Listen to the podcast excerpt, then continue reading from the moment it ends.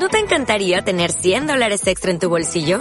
Haz que un experto bilingüe de TurboTax declare tus impuestos para el 31 de marzo y obtén 100 dólares de vuelta al instante. Porque no importa cuáles hayan sido tus logros del año pasado, TurboTax hace que cuenten. Obtén 100 dólares de vuelta y tus impuestos con 100% de precisión. Solo con Intuit TurboTax. Debes declarar para el 31 de marzo. Crédito solo aplicable al costo de la presentación federal con TurboTax Full Service. Oferta sujeta a cambios o cancelación en cualquier momento. Padre, te damos muchas gracias. Te agradezco con todo mi corazón por la vida de mi hijo, de mi hija y de todos los jóvenes que están siendo beneficiados por esta sabiduría. Te rogamos que se haga tu voluntad en nuestras vidas y que como Salomón te pidió sabiduría en su juventud y tú se la diste sin medida, así también hagas a muchos como el rey Salomón entre toda esta audiencia de jóvenes. En el nombre de Yeshua. Amén. Muy bien. Proverbios capítulo 25. El tema de este proverbio es piedad, contentamiento y humildad. Piedad, contentamiento y humildad. Estos son principios fundamentales para nuestra vida. La totalidad de los proverbios comprende cuántos libros. ¿Quién se acuerda o tú te acuerdas cuántos libros dijimos? ¿En cuántas secciones se divide el libro de proverbios? ¿Cuántos, ¿Cuántas secciones tiene el libro de proverbios? Tiene cinco secciones. Son 31 capítulos, pero tiene cinco secciones. Y a partir del proverbio 25 comienza la tercera sección del libro y de este al quinto libro fueron seleccionados en la época del rey Ezequías. El rey Ezequías, recuerda ese nombre porque fue uno de los reyes más eh, importantes de la época del pueblo de Israel, el rey Ezequías, que trajo una gran reforma, que se esforzó mucho en, en que el pueblo de Israel se arrepintiera de sus pecados, de que se acabara toda la maldad, toda la idolatría que hubiese en Israel y él se encargó de, conjuntar los libros de, las escrituras. Eh, y bueno, pues hubo un tiempo en que el pueblo de Israel cayó en apostasía, se apartaron de la Torá, de todos los mandamientos, eso está documentado en el segundo libro de los reyes. Y en ese tiempo el rey Ezequiel hizo muchos cambios y uno de ellos fue la renovación de las escrituras haciendo copias y difundiéndola. ¿ok? Cuando tú escuchas la palabra avivamiento, y quizás algunos de los jóvenes que, que han estado en círculos o en iglesias cristianas saben a qué me refiero cuando, cuando digo avivamiento, porque en las iglesias cristianas, en el cristianismo siempre se dice y se pide que Dios traiga avivamiento. ¿Qué es avivamiento? Avivamiento es como que las iglesias, como la gente que se dice creyente, pues este como que se active, como que se llenen de vida y como que toda la gente empiece a, a ser parte de la fe, ¿no? Cuando se dice avivamiento quiere decir que, que haya un interés así exagerado en Dios y que empiecen a llenarse las iglesias. Eso es lo que se dice en el cristianismo. En el cristianismo se lleva, llevan años diciendo, Señor, trae avivamiento, Señor, que las iglesias se llenen. Eso es lo que se habla en las iglesias acerca del avivamiento. Pero si vemos lo que realmente es el avivamiento en la Biblia, aquí en la época de Ezequías, hubo un avivamiento, que quiere decir un interés de la gente en las cosas de Dios. Pero ¿cómo se logró? Ese avivamiento, ese interés se logró únicamente con eh, la difusión del estudio de la Biblia, de las Escrituras. Ezequías se encargó de conjuntar los libros de la Escritura y se encargó de difundirlos. De manera que es imposible, como en el cristianismo se está tratando de que venga avivamiento, no va a venir el avivamiento si no se promueve el estudio de las escrituras. Y es una tristeza que en la mayoría de las iglesias no se promueve el estudio de la Biblia en sí. Se promueven temas y un tema de aquí, un tema de allá, un versículo de aquí, un versículo de allá, pero estudio serio de la Biblia verso por verso casi no hay. Por eso el cristianismo pues eh, se ha apartado tanto de las sagradas escrituras y ha inventado un montón de dogmas y de de, ah, de conceptos y de doctrinas que no tienen nada que ver con la fe hebrea del pueblo de Israel, de Yeshua, de sus apóstoles. ¿Por qué? Porque se han apartado de la escritura. Es lo que el apóstol Pablo advirtió que le pasaría a los creyentes que caerían en apostasía, que muchos que no eran judíos, de, mucha gente de origen gentil entraría y traería sus ideas, sus conceptos, sus doctrinas y caerían en apostasía. De manera que si queremos que vuelva a haber avivamiento, tenemos que volver a la fe original de las escrituras. ¿Ok? Así que, bueno, esta sección que vamos a empezar a leer fue una sección compilada por este rey Ezequías. Y comienza en el verso 1 diciendo, también estos son proverbios de Salomón, los cuales copiaron los varones de Ezequías, rey de Judá. ¿Te das cuenta? Como que se encontraron eh, otros eh, pergaminos ahí con, con proverbios y dijeron, ah, caray, mira, faltaba esto, ¿esto qué? Ah, pues también esto lo escribió Salomón. Entonces pusieron este versículo introductorio para decir, también estos son proverbios de Salomón, los cuales copiaron los varones de Ezequías, rey de Judá. Y a partir del versículo 2 comienza diciendo, Gloria de Dios es encubrir un asunto, pero honra del rey es escudriñarlo. Gloria de Dios es encubrir un asunto, pero honra del rey es escudriñarlo. ¿Qué quiere decir esto? Gloria de Dios es como esconder, encubrir un asunto, como si dijera, como que a Dios le trae fama, le trae gloria, le trae alabanza, le trae eh, eh, adoración que esconda las cosas. ¿Tiene lógica eso? ¿Tiene lógica que a Dios le gusta le guste como jugar al misterio y que le guste esconderte las cosas para que tú las escudriñes? Bueno, para que entiendas un poquito esto y los jóvenes entiendan también es eh, ¿qué tal el juego cuando eh, cuando los papás, eh, por ejemplo, en la época de, la Pascua, en la época de Pesaj, escondíamos un poquito ahí de jamets, de la levadura, hacíamos juego así de, esconder ciertas cosas y el que encontrara más, ese se llevaba un premio. Es un poco así. Como que a Dios le gusta esconder ciertas cosas de su revelación de lo que Él es, para que las empecemos a buscar y las encontremos. ¿Qué te produce cuando te pones, eh, cuando hacías ese juego y eh, y encontrabas más, ¿qué te producía el, encontrar? ¿Qué sensación te producía? Pues era divertido, no era un juego agradable. ¿Por qué será que Dios no pone las verdades de la Biblia o los principios de la Biblia de manera más sencilla? ¿Por qué no es más fácil entender la Biblia? ¿Por qué tantos libros, letritas pequeñas? Y wow, hay que estudiar y estudiar y estudiar. ¿Para qué tanto énfasis en estar estudie y estudie la Biblia? ¿Para qué? ¿Para qué tanto estudio? ¿Por qué no Dios si realmente quería que supiéramos de qué se trata la cosa, en vez de hacer un, libro con tantas páginas, pues en, tres páginas, en resumen, en tres páginas que me diga todo, ya dime todo de qué se trata. Y ¿tú crees que Dios pudo haber hecho en resumen todo eso en una página? ¿Crees que lo pudo haber hecho? Sí, lo pudo haber hecho, claro que lo pudo haber hecho.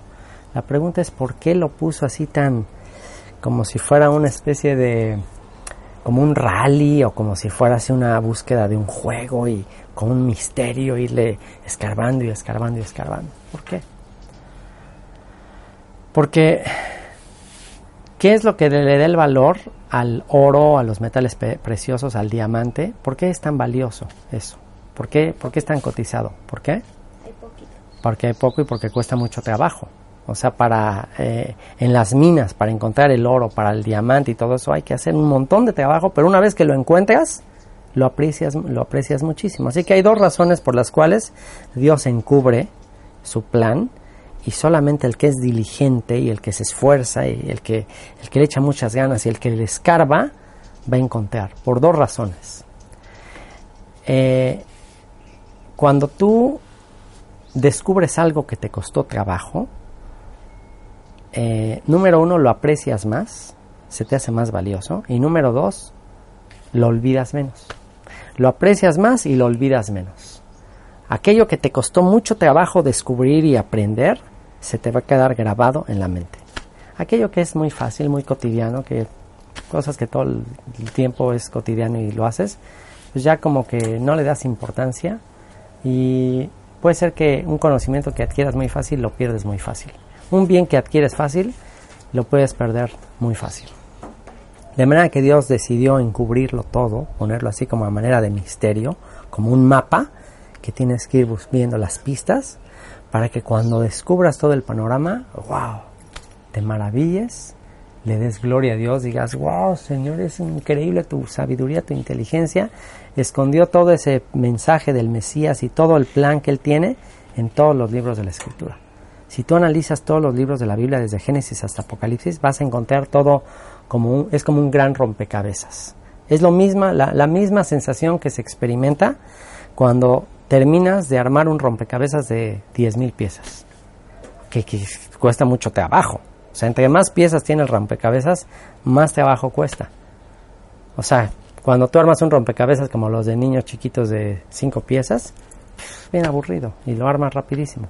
Pero si es uno de 10.000 piezas, wow, se requiere mucha diligencia, mucha paciencia, ir poniendo las piezas, pero finalmente cuando completas ese rompecabezas hasta te dan ganas de enmarcarlo y ponerlo en tu casa. ¿Por qué? Porque dices, wow, mira cuánto trabajo, cuánto tiempo le dediqué a hacer este rompecabezas y por fin lo terminé. Wow, qué maravilla. Entonces sientes mucha satisfacción y nunca vas a olvidar todo ese tiempo que pasaste armándolo. Así que honra de Dios es encubrir un asunto, gloria de Dios es encubrir un asunto, pero honra del rey es escudriñarlo. Honra, te va a dar honra, te van a aplaudir. Cuando llegues a su presencia, aplausos de los ángeles diciendo, descubriste, descubriste el misterio.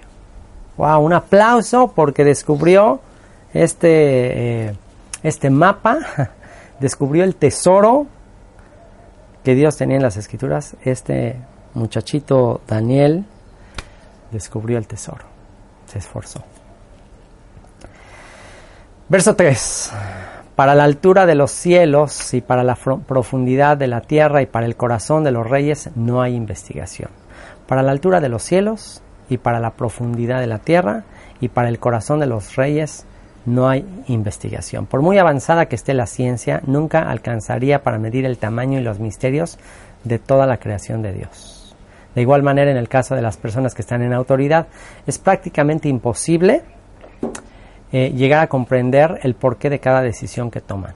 Es muy fácil en las redes sociales y es muy fácil actualmente estar criticando las decisiones que toman los gobernantes, los presidentes. Es muy fácil estar diciendo, ah, mira lo que hace Obama o lo que hace el presidente de Rusia o mira lo que es. Estarlos criticando es muy fácil. Pero es, eh, tenemos que ser uh, humildes a la hora de cuestionar a las autoridades, porque para empezar, está escrito que todas las autoridades son puestas por Dios. Está escrito también que, que así como Dios, así como en las ciudades las corrientes de las aguas eran canalizadas para llegar a las, a las ciudades, que también Dios, eh, Él hace o, canaliza los pensamientos de los reyes hacia lo que Él quiere. Es decir, cada gobernante eh, cumple propósitos que Dios ya tiene establecidos. Y es muy arrogante nada más criticar a la gente que está en autoridad así nada más porque sí. Tenemos que darnos cuenta que, que, ellos toman decisiones basadas en circunstancias y en situaciones que nosotros no conocemos. Entonces es muy fácil, de lejos se ven muy bien los toros, ¿no? De lejos uno siempre, ay, mira, está, está bien fácil torear a ese toro. Ah, sí, pues bueno, a ver, ponte ahí para que veas que no es tan fácil. Eh, eso es exactamente lo que pasa con muchos ah, eh, que están promoviéndose para ser presidentes o algo así, que en la campaña, cuando están buscando votos, le están diciendo a toda la gente, van a ver que yo voy a cambiar, miren nada más este gobierno actual, todo el robo y toda la corrupción, todo lo que ha hecho, miren, miren todos los... Y nada más están señalando todos los errores y diciendo que cuando ellos estén ahí van a cambiar. ¿Y qué pasa? Cuando llegan al gobierno, otra vez lo mismo. ¿Por qué? Porque se dan cuenta que no está tan fácil, que no nada más depende de una persona cambiar a millones de personas, cambiar el sistema, no es tan fácil.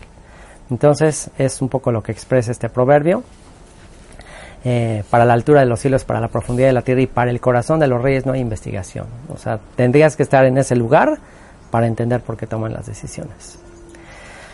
Verso 4. Quita las escorias de la plata y saldrá alhaja al fundidor. Aparta al impío de la presencia del rey y su trono se afirmará en justicia. Uno de los factores que más dañan el desempeño de un gobernante es tener un equipo de colaboradores que sean injustos y responsables. De ahí la dificultad que se presenta para gobernar justamente. La persona que está al frente, por más buenas intenciones que lleve al llegar al poder, no valen de nada si las personas que conforman la estructura de ese gobierno tienen un enfoque egoísta o una visión muy pobre. Y será grande el daño que puede llegar a ocasionar la, irresponsabilidad de sus actos. O sea que así como a la plata la tienes que meter al fuego y quitarle toda la, toda la, eh, eh, lo que le contamina, todo lo que está eh, ensuciándole, entonces, este, de la misma manera, para que un gobernante ejerza bien su función, tienes que quitarle a todos sus colaboradores que no hacen bien su trabajo. Es como en un equipo, ¿no? En un equipo no nada más es el trabajo de una sola persona. Ayer eh, perdió México porque, bueno, pues es un equipo y un error de una persona puede arruinar el trabajo de todos. Entonces, pues ah, por eso es muy importante cuando tú te rodees de un equipo, cuando llegues a, querer hacer algo, es imposible hacer las cosas a solas, siempre se necesita de un equipo de trabajo.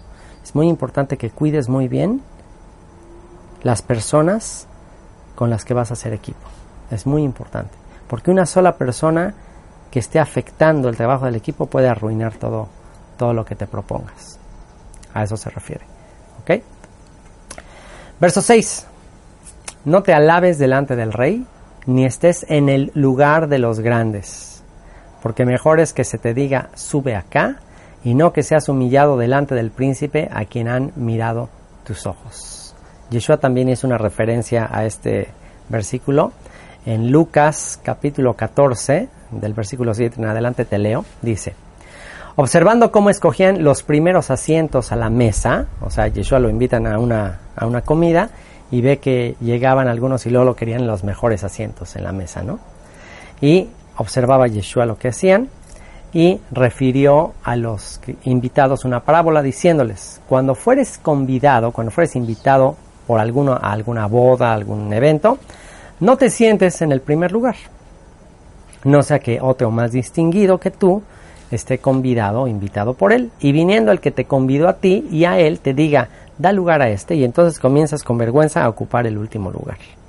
Mas cuando fueres convidado invitado, ve y siéntate en el último lugar, para que cuando venga el que te convidó te diga, amigo, sube más arriba, entonces tendrás gloria delante de los que se sientan contigo a la mesa, porque cualquiera que se enaltece será humillado y el que se humilla será enaltecido.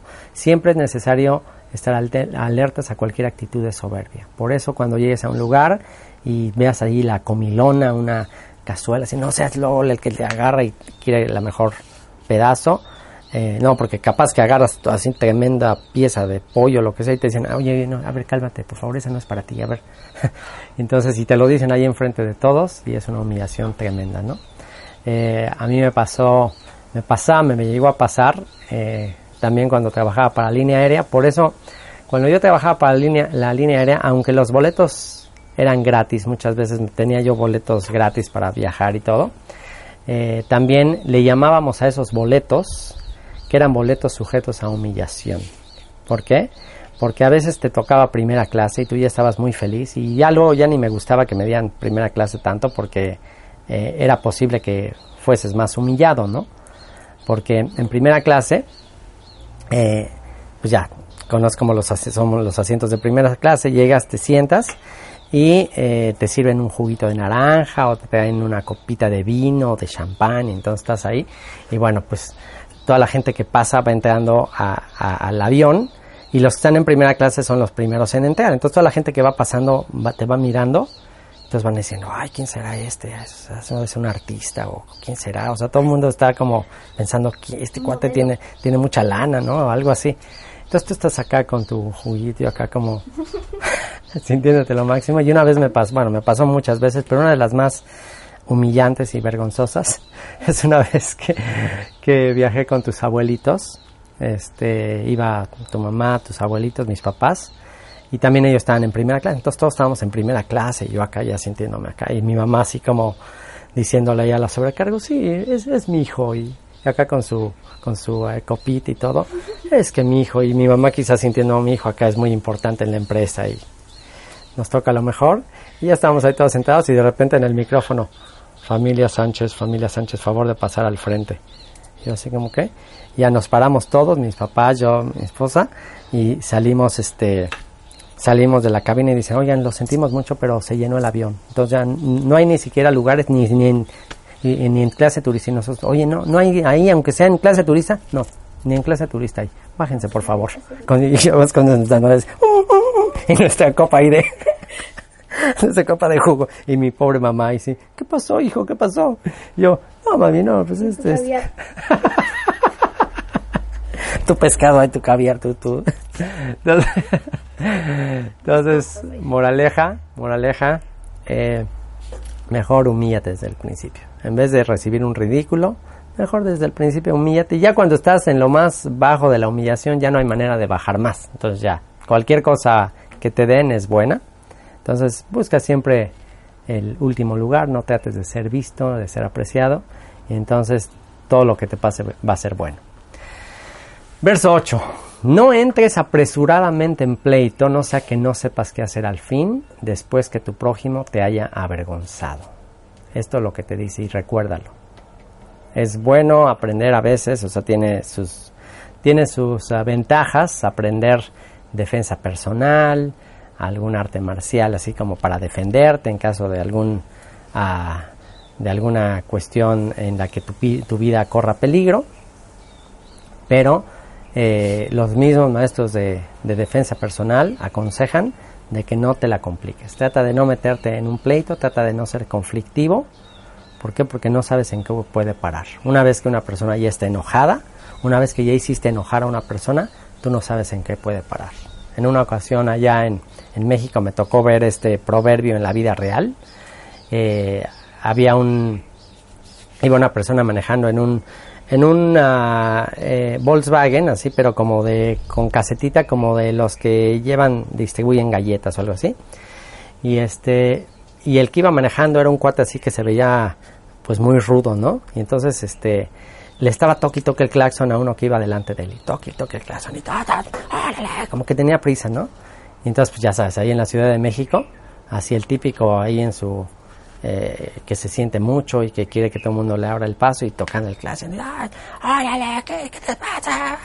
Y entonces así como todo el tiempo muele y muele, hasta que en un semáforo el cuate de adelante ya de plano se, le, se baja del coche y que se va y cuando este cuate vio que venía cerró la ventana de su de su puerta. Estaba abierta la ventana y cerró la ventana, la cerró y sentó así todo. Y el otro le empieza a golpear y le empieza a patear el coche, le abolló toda la puerta del coche y le dice, a ver, órale, bájate, ¿qué te pasa?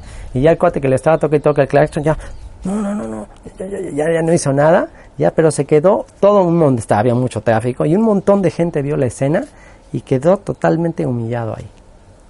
Entonces, esto, gracias a Dios, no terminó de una manera trágica pero ha habido ocasiones en que por tocarle el claxon a alguien, ha habido casos, le tocas el claxon a alguien, se sale el otro cuate con una pistola te mata. Ha habido casos que alguien mata a alguien solamente por una cuestión así de ridícula. Entonces, este proverbio lo que te dice es, sé una persona pacifista. Busca siempre la paz, busca la reconciliación. Entre los abogados se dice, mejor un mal arreglo que un buen pleito. Mejor hasta que salgas perdiendo un poco a meterte en un pleito del cual después ya no sepas cómo salir. Entonces no seas pronto para pelear, no, no, no, no seas peleonero porque siempre va a haber alguien más peleonero que tú, siempre va a haber alguien más agresivo que tú, entonces mejor no te metas en problemas. Verso 9. Trata tu causa con tu compañero y no descubras el secreto a otro.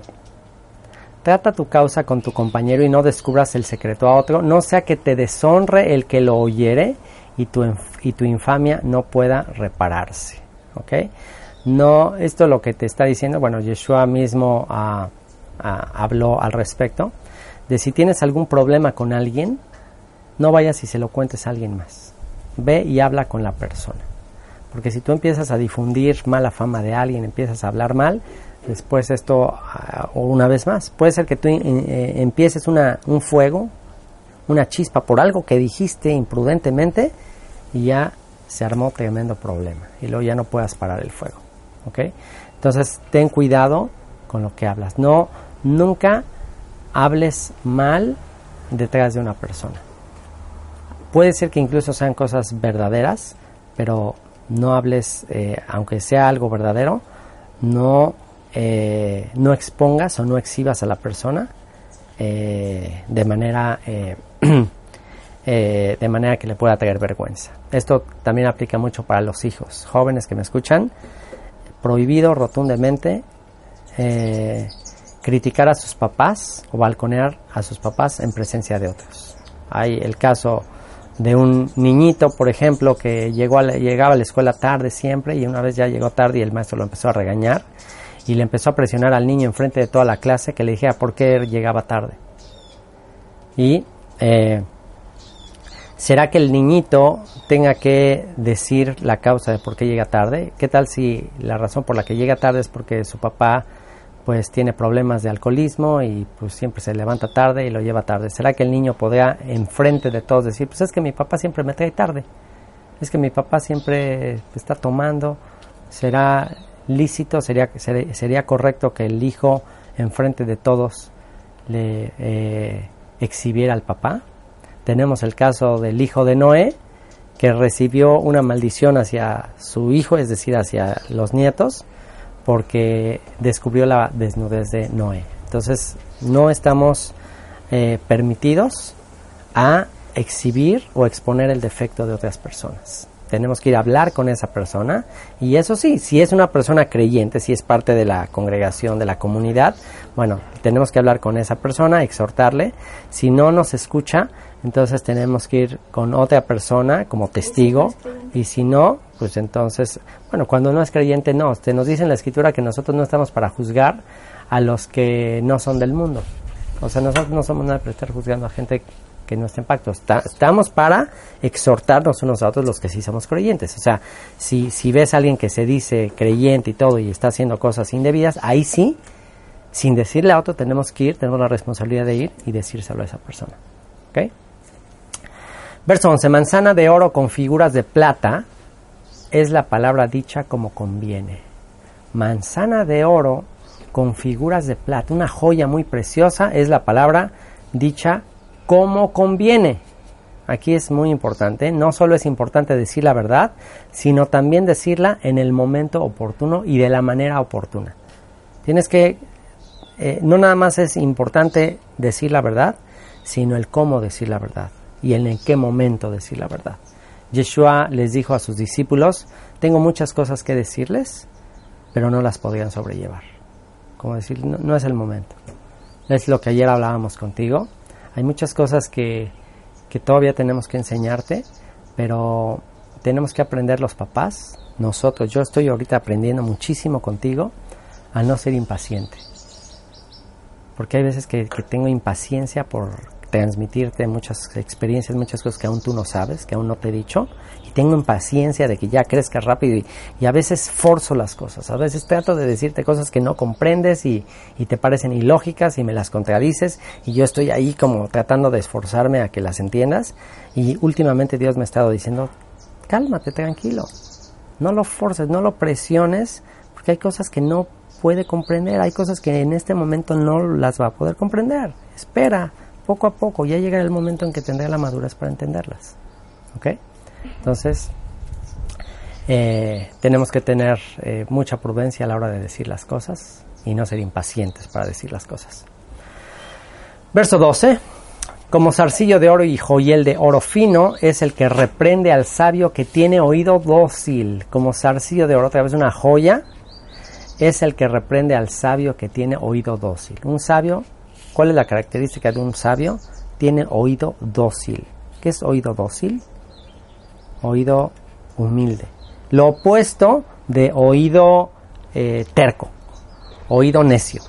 Un oído necio o terco es alguien que no, que, no quiere escuchar, que le dice una cosa y te responde y te responde y, no escucha lo que le estás diciendo. Entonces, cuando una persona es sabia, tiene la capacidad de que sabe escuchar escucha, piensa lo que le dijiste, en vez de replicar, en vez de decir, no, no estoy de acuerdo, se queda callado y lo piensa, lo piensa, ah, ¿será, ¿será que en esto que me están diciendo habrá algo de verdad? ¿Será que tiene razón? Sí, seguramente. Siempre que me dicen algo, algo tiene que haber de razón. A lo mejor no voy a estar de acuerdo con todo, pero tengo que tomar algo de lo que me están diciendo y sin duda algo de lo que me están diciendo es útil.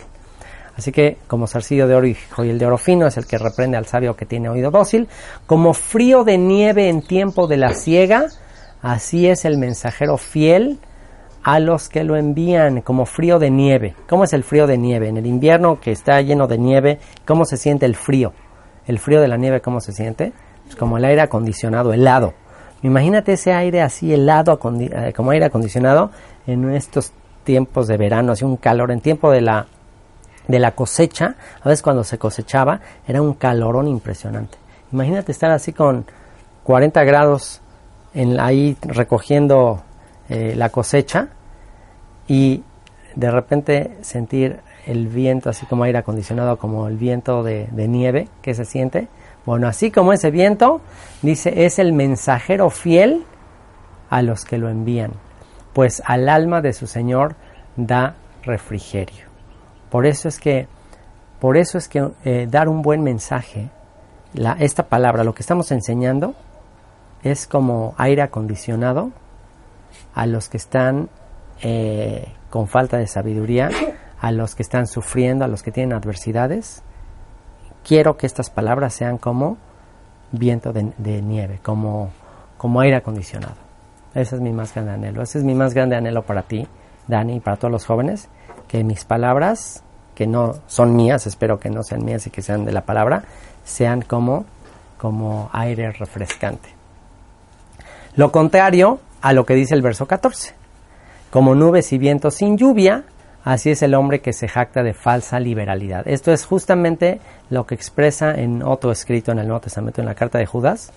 Eh, Judas habla de los apóstatas, de los falsos maestros que predican mentiras, que supuestamente predican libertad. Judas profetizó de que habría maestros que iban a predicar libertad, pero ellos mismos iban a ser esclavos del pecado. Es increíble que la profecía de Judas hable con siglos eh, de anticipación de esta doctrina en el cristianismo que se ha propagado, que dice que no hay que guardar la ley de Moisés. Que nosotros ya estamos en la libertad de Cristo, eso es lo que se predica en el cristianismo, que el cristiano al ya tener fe en Cristo ya no tiene que guardar la ley de Moisés, que está libre. Y en esa carta se le dice que a los que enseñan eso son como nubes sin agua. ¿Qué, son las nubes sin agua? Bueno, en un tiempo de sequía, en un tiempo que se requiere agua para, las, para la, siembra, pues ah, si de repente ves una nube negra así que, wow, entonces te llena de esperanza. Wow, va a haber, va a haber lluvia por fin, wow, y entonces la gente se pone súper feliz y se pasa la nube y no, no hay lluvia. Entonces dice, así compara este proverbio a los que prometen en las grandes congregaciones cristianas libertad y riqueza y prosperidad y tú vas a ser rico y tú vas a ser poderoso y tú eres hijo del rey y tú tienes libertad de Cristo y ya no tienes que guardar los mandamientos y te están hablando de puras promesas y promesas y promesas y la gente se la está creyendo, pero es vacío ese mensaje. Es un mensaje vacío. Ándale, cuando México a unos Sí, te llenas de esperanza, esperanza, este mensaje me va a cambiar, este mensaje. Y ahí están millones de personas creyendo un mensaje que no tiene agua. Cisternas sin agua. No tienen agua, no tiene, no tiene sustancia, no tiene eh, realmente verdad ese mensaje. Y eh, continúa en el verso 15 diciendo, con larga paciencia se aplaca el príncipe y la lengua blanda quebranta los huesos. Con larga paciencia se aplaca el príncipe y la lengua blanda quebranta los huesos. Y se, que esto habla de lo mismo para, para apaciguar a gente que es muy iracunda, que a lo mejor está en una posición de autoridad, que requiere de los que están eh, bajo la autoridad de ellos, paciencia. La ira, esto tiene que ver con la respuesta blanda, quita la ira. Tienes que contestar con paciencia eh, a las personas que tienen a, que están en una situación de, enojo. ¿Ok? Hallaste miel, come lo que te basta, no sea que hastiado de ella la vomites. Hallaste miel, come lo que te basta, no sea que hastiado de ella la vomites.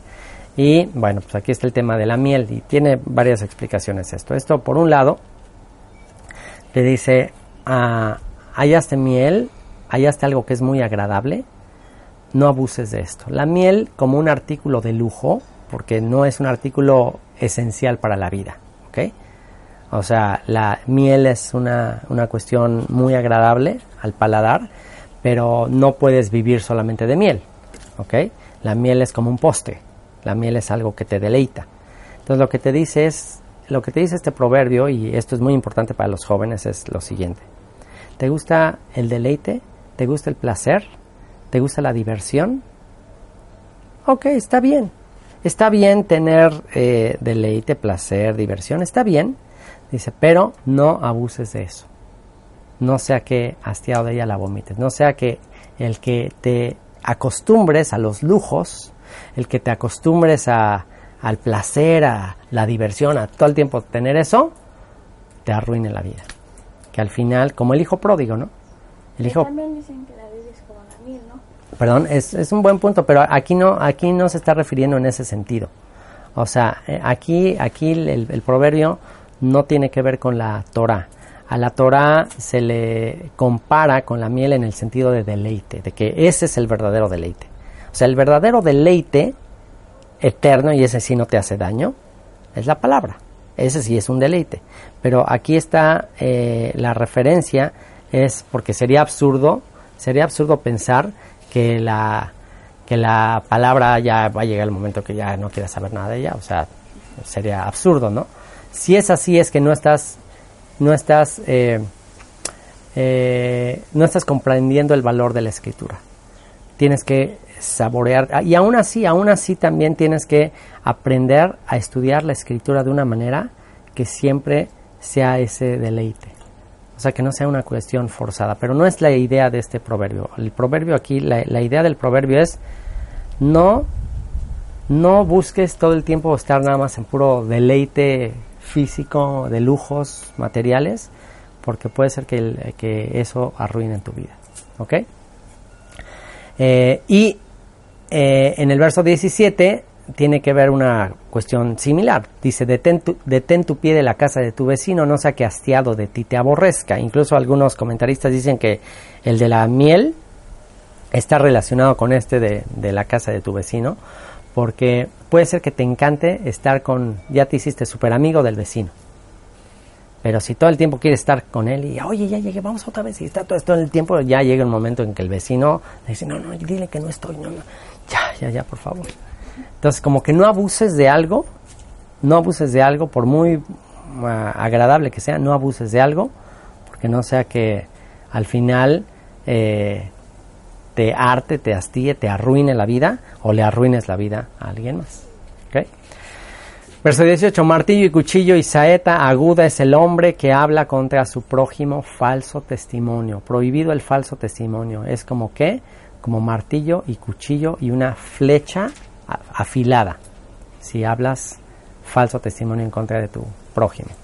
Como diente roto y pie descoyuntado, pie, diente roto y pie descoyuntado que se zafó, un pie que se zafó, es la confianza en el prevaricador en tiempo de angustia, un burlador. Una persona imprudente puede hacer mucho daño a los demás solo con fomentar pláticas donde la información que comparta se base con meras suposiciones. Por otro lado, es muy arriesgado confiar en una persona que no está buscando obedecer los mandamientos de Dios, pues sus principios difieren mucho de quienes buscamos dicha obediencia. Cuando se nos llegue a ofrecer un buen consejo o ayuda en tiempos difíciles, las personas alejadas de la palabra de Dios suelen tener falsa, falta de empatía y ser algo egoístas, buscando solo su propio beneficio y puede ser decepcionante el no poder contar con ellos cuando realmente los necesitamos. En, en, uh, en conclusión, no pongas tu confianza eh, en personas que no temen a Dios, que no aman a Dios, que no guardan sus mandamientos. O sea, es un poco como lo que sucedió en tiempos en que Israel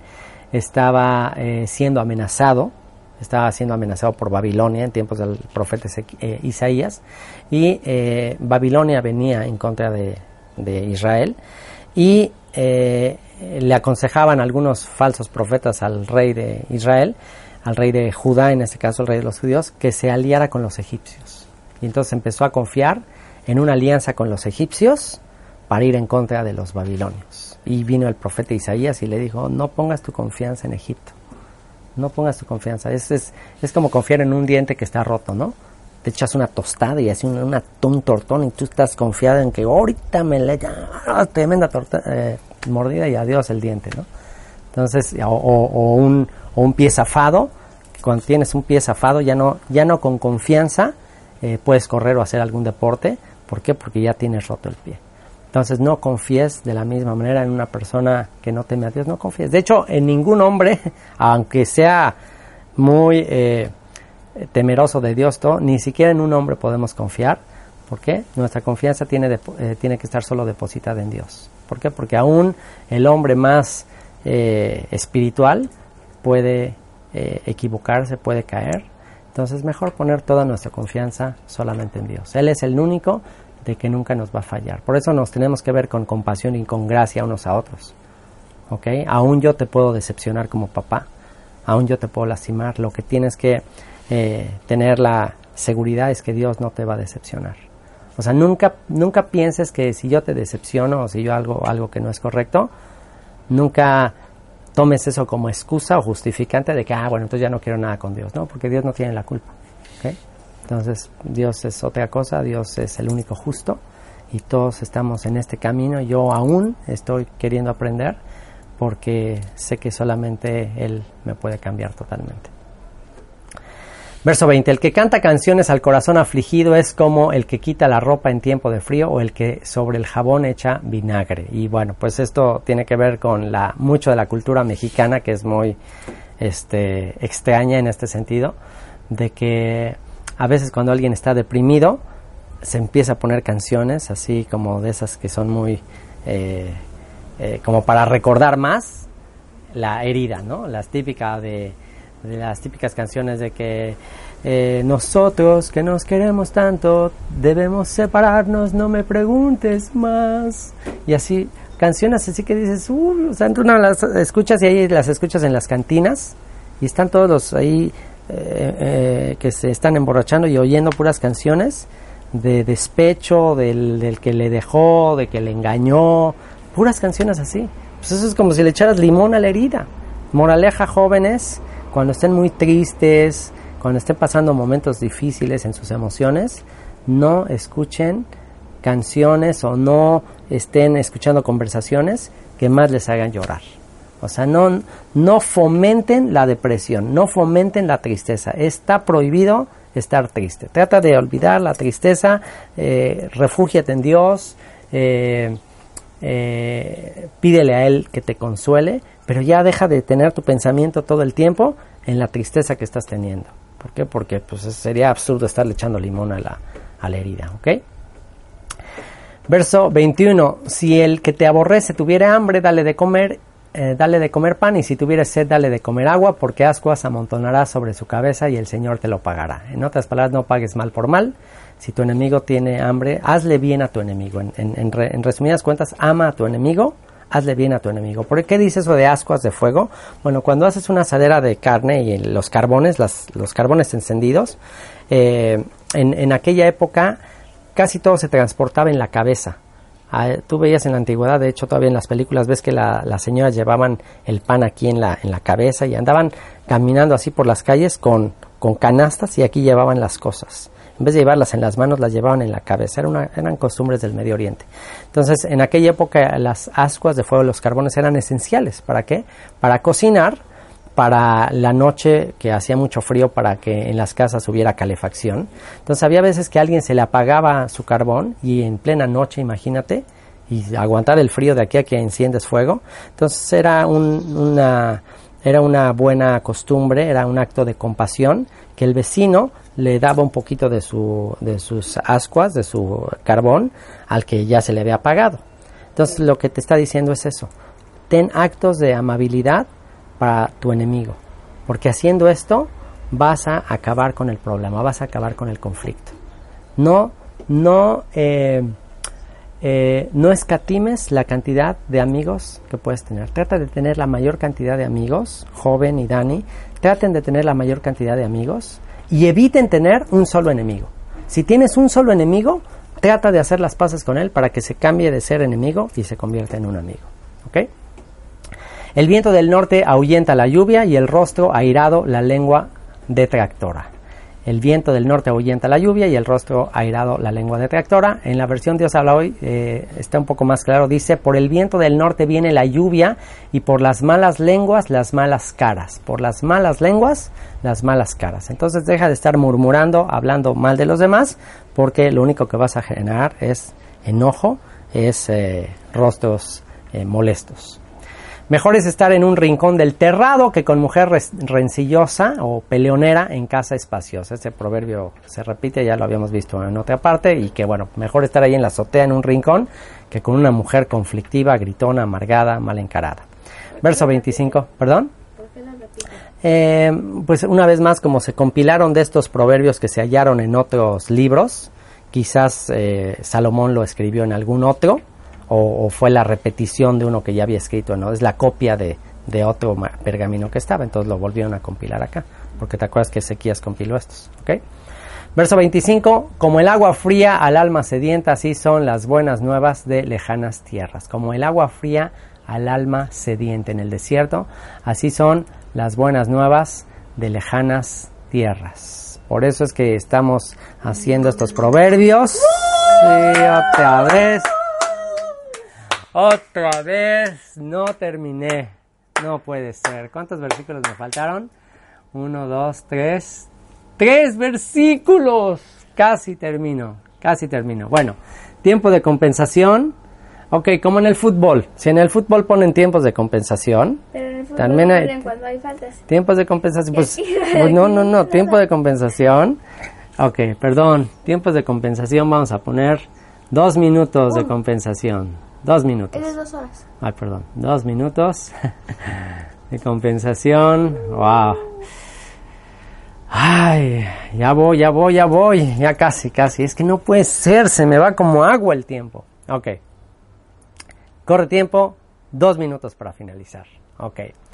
Como el agua fría al alma sedienta, así son las buenas nuevas de lejanas tierras. Para eso son estas eh, grabaciones. Para eso son estos videos. ¿Qué estamos intentando hacer tú y yo, Dani? Te quiero dar gracias por todo el tiempo que has dedicado a estar aquí enfrente de esta cámara escuchando. De verdad lo aprecio, de verdad quiero agradecerte porque te aseguro que esto que estamos hablando aquí, el solo estar, el solo estar leyendo los proverbios y comentándolos, es como agua fría al alma sedienta. Hay millones de jóvenes en el mundo que están sedientos de esta sabiduría, de, esta, de estos consejos. Están sedientos. Tú no te imaginas, tú no te imaginas la inversión que estamos haciendo de tiempo al grabar todo esto. Esto ya quedó para siempre. Esto que estamos grabando ya quedó. Ya estará ahí publicado gratuitamente para los que están sedientos y ya logramos saciar la sed de muchos jóvenes cuyas vidas pueden cambiar después de escuchar estos proverbios. Así que es el mejor tiempo invertido. Como fuente turbia y manantial corrompido, es el justo que cae delante del impío. Una persona justa que ama a Dios y se deja engañar y corromper por una persona impía es como una hermosa fuente descuidada y sucia. Comer mucha miel no es bueno, ni el buscar la propia gloria es gloria. Y comer otra vez, comer mucha miel no es bueno, ni el buscar la propia gloria es gloria. Y bueno, se nos está acabando el tiempo. Otra vez. Nos falta un versículo. Nos queda un versículo. Te voy a hacer una pregunta. ¿Te acuerdas que te quedaste ¿Te acuerdas que te quedaste con una duda de la miel? ¿Por qué, si, por qué la miel sí es kosher? ¿Por qué la miel si es kosher si viene de una criatura que no es kosher? Hay un principio, un principio elemental, una ley elemental que dice que todo lo que desciende de un animal kosher es kosher. Todo lo que desciende de un animal no kosher no es kosher. Eh, hablando de kosher quiere decir que nos podemos comer o que no nos podemos comer. Kosher significa apto, apto a apropiado para comerse. La pregunta es ¿por qué? ¿Por qué si la miel ¿Por qué la miel sí la podemos comer si eh, la abeja es un insecto que no podemos comer? ¿Por qué? ¿Quieres que te responda esa pregunta? Bueno, entonces necesito dos minutos más. ¿Me das dos minutos más? Bueno, dos minutos más y con eso vamos a terminar. Ok. Eh, porque investigué que, eh, que la, la abeja solamente transporta el néctar de las flores. En realidad la miel es néctar de las flores. ¿Ok? Toma de las flores el néctar y como que lo transporta dentro de sí y lo lleva ahí al panal y ahí simplemente lo deposita. Entonces en realidad no es que lo esté digiriendo como la leche de la leche que sí es un proceso de digestión, sino que solamente lleva a cabo un acto de eh, no, porque la, hay, hay, una, hay una enzima que le aplica la, la abeja, hay un proceso que, pero no es un proceso de digestión, es un proceso que lleva a cabo en el cual la, el néctar que sale de la flor se convierte en miel una vez que la pone del panal. Entonces puedes ampliar un poco más el tema, pero la idea en, en sí es que no es algo que se digiera, no es que la, el, no es que sea parte de ella o que esté digiriéndolo, es otro proceso eh, químico diferente el que se lleva a cabo, ¿ok? Entonces básicamente eso. Pero bueno, para el tema de este proverbio, comer mucha miel no es bueno, ni buscar la propia gloria es gloria. Una vez más, el tema de la miel como lujo, de muchos lujos, muchos excesos, mucho placer, mucho deleite, no es bueno, ni buscar la propia gloria es gloria, ni estar tratando de, de recibir para ti, para ti, eso no es gloria, eso no es ah, algo que te va a tener respeto. Y por último, como ciudad derribada y sin muro es el hombre cuyo espíritu no tiene rienda. Así como una ciudad requiere fuerza tener un muro para protección, tú necesitas, joven, tener límites. Tener los límites son protecciones, los mandamientos son protecciones. Si no tienes límites, si no tienes protecciones, eh, protecciones, mandamientos, estás indefenso ante el enemigo. Vamos a orar. Señor, te doy gracias por este proverbio, por tu sabiduría. Te amamos, te bendecimos en el nombre de Yeshua. Amén.